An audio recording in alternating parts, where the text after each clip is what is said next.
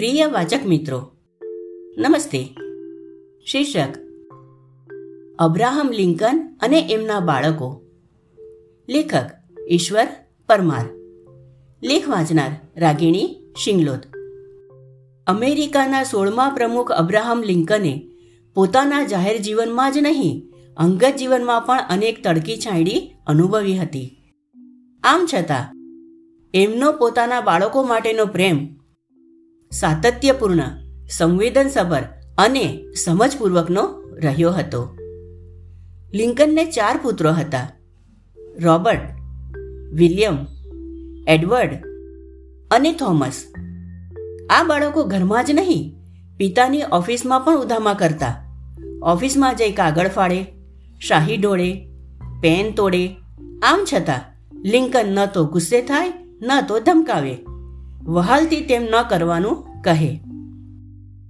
એકવાર તોફાને ચડેલા આ બાળકો ઘરની વાડ પાછળ હાથમાં લાકડી લઈને સંતાઈ ગયા. એમને રસ્તે જતા માણસની હેટ ઉડાડવી હતી.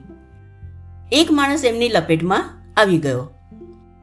બાળકોએ આસ્તેથી એના માથા પાસે લાકડી પહોંચાડી દીધી અને સિફતથી હેટ ઉડાડી દીધી. એ માણસ તે લિંકન પોતે. બાળકો ગભરાયા. લિંકને વહાલથી એટલું જ કહ્યું. એવું ન કરીએ બેટા, કોઈ મારી બેસશે.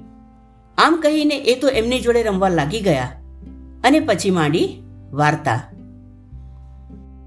એક વખત સુંદર અને સ્વચ્છ કપડાં પહેરીને લિંકન પત્ની સાથે બહાર ગયા. બાળકો ઘરે રહ્યા.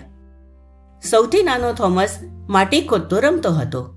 રમતા રમતા માં સાંભળી રડતો રડતો એમની પાછળ દોડ્યો.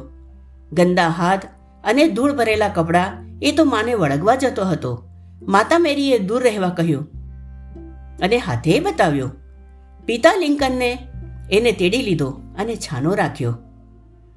ગુલામોની મુક્તિના પ્રશ્ને અમેરિકા આંતરવિગ્રહમાં અટવાઈ ગયું હતું. આ વખતે પ્રમુખ લિંકનને યુદ્ધ ઉપરાંત પોતાના બીમાર બાળકોની ચિંતા સતાવતી હતી. યુદ્ધની વ્યૂહ ચર્ચામાંથી સમય મળતા જ એ ઇસ્પિતાલે બાળકો પાસે પહોંચી જતા. થોમસ તો બચી ગયો, પરંતુ વિલિયમનું અવસાન થયું. લિંકન આ આગત ભૂલવા પુસ્તકો વાંચતા. એકવાર શેક્સપિયરના એક નાટકમાંની પિતાની કરુણ ઉક્તિઓ વાંચીને મૃત પુત્રની યાદ ફરી તાજી થઈ અને એ હિપકે ચડી ગયા. લિંકનને એનો છેલ્લો પુત્ર થોમસ ખૂબ વાલો હતો. એનું નામ ટેડ. એ તો હંમેશા પિતાની સાથે જ રહેતો. ચાહે સભા હોય કે સરઘસ? સરહદ હોય કે સંમેલન? ઓફિસની આસપાસ રમ્યા કરે. ઓફિસમાં મોડે સુધી કામ કરતા લિંકન રમતા રમતા ઊંઘી ગયેલા ટેડને ઉચકીને પથારી પર સુવડાવી દેતા. વહાલો ટેડ મંદબુદ્ધિનો હતો. બાર વર્ષની ઉંમર સુધી એને વાંચતા લખતા ન આવડ્યું. પ્રમુખ લિંકન એને રસ પડે તેવું વાંચી સંભળાવે અને વંચાવે, ભણાવે. પોતાના પુત્ર માટે અબ્રાહમ લિંકને જગતને કરેલી પ્રાર્થના પ્રેરક અને પ્રભાવક છે. હે જગત, મારા પુત્રને આંગળી ઝાલીને દોરજે. આજે એણે શાળાએ જવાનો આરંભ કર્યો છે. શરૂ શરૂમાં થોડો સમય એને બધું અજાણ્યું અને નવું નવું લાગશે.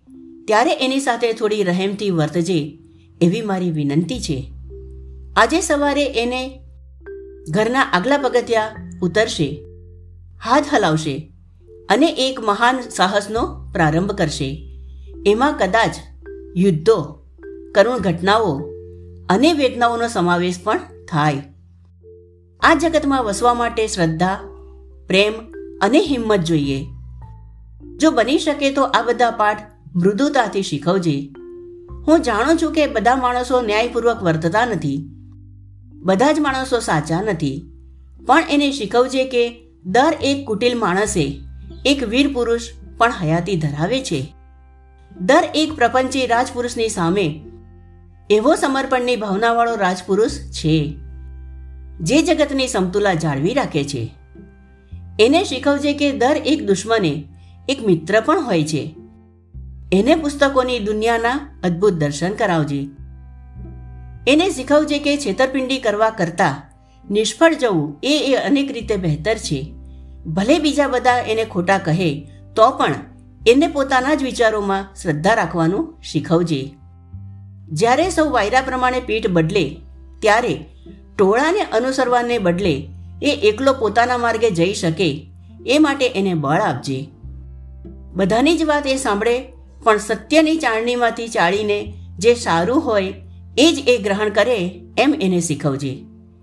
એના મન, હૃદયને એ સર્વોચ્ચ સાહસ માટે સમર્પી દે પણ આત્મા અને હૃદયના દ્વાર એ બંધ ન કરે એ જોજે. ટોળાની બૂમોથી એ નમે નહીં. જો પોતાની વાત સાચી લાગે, તો એને માટે જીવ સટોસટની લડાઈ આપતા તે અચકાય નહીં, એમ એને શીખવજે. હે જગત, મૃદુતાથી આ બધું એને શીખવજે, પણ એને લાડ લડાવીશ નહીં. કારણ કે, અગ્નિમાં તપીને જ સુવર્ણ શુદ્ધ બને છે. બાળપ્રેમી લિંકનના ચાર પુત્રોમાં એક રોબર્ટ લાંબુ જીવ્યો. એ ભણ્યો અને આગળ વધીને સંરક્ષણ ખાતાનો મંત્રી બન્યો. બાકી, એડવર્ડ ચાર વર્ષની ઉંમરે, વિલિયમ બાર વર્ષની ઉંમરે અને થોમસ અઢાર વર્ષની ઉંમરે અવસાન પામ્યા. લિંકનના મૃત્યુ વખતે થોમસ જીવિત હતો. પિતાના મૃત્યુ પછી વિજય દિવસે એણે કોઈકને પૂછ્યું, મારા પપ્પા સ્વર્ગમાં ગયા? નહીં? તો તો બહુ સારું થયું. અહીં આવ્યા પછી તેઓ કદી સુખમાં રહ્યા ન હતા. હવે સ્વર્ગમાં તો એ સુખે રહી શકશે? રડતી મમ્મીને કહે, મમ્મી, તો શું કામ રડે? પપ્પા તો વિલીની જોડે સ્વર્ગમાં ગયા છે. તું રડ નહીં નહીં તો હું પણ રડીશ. આભાર.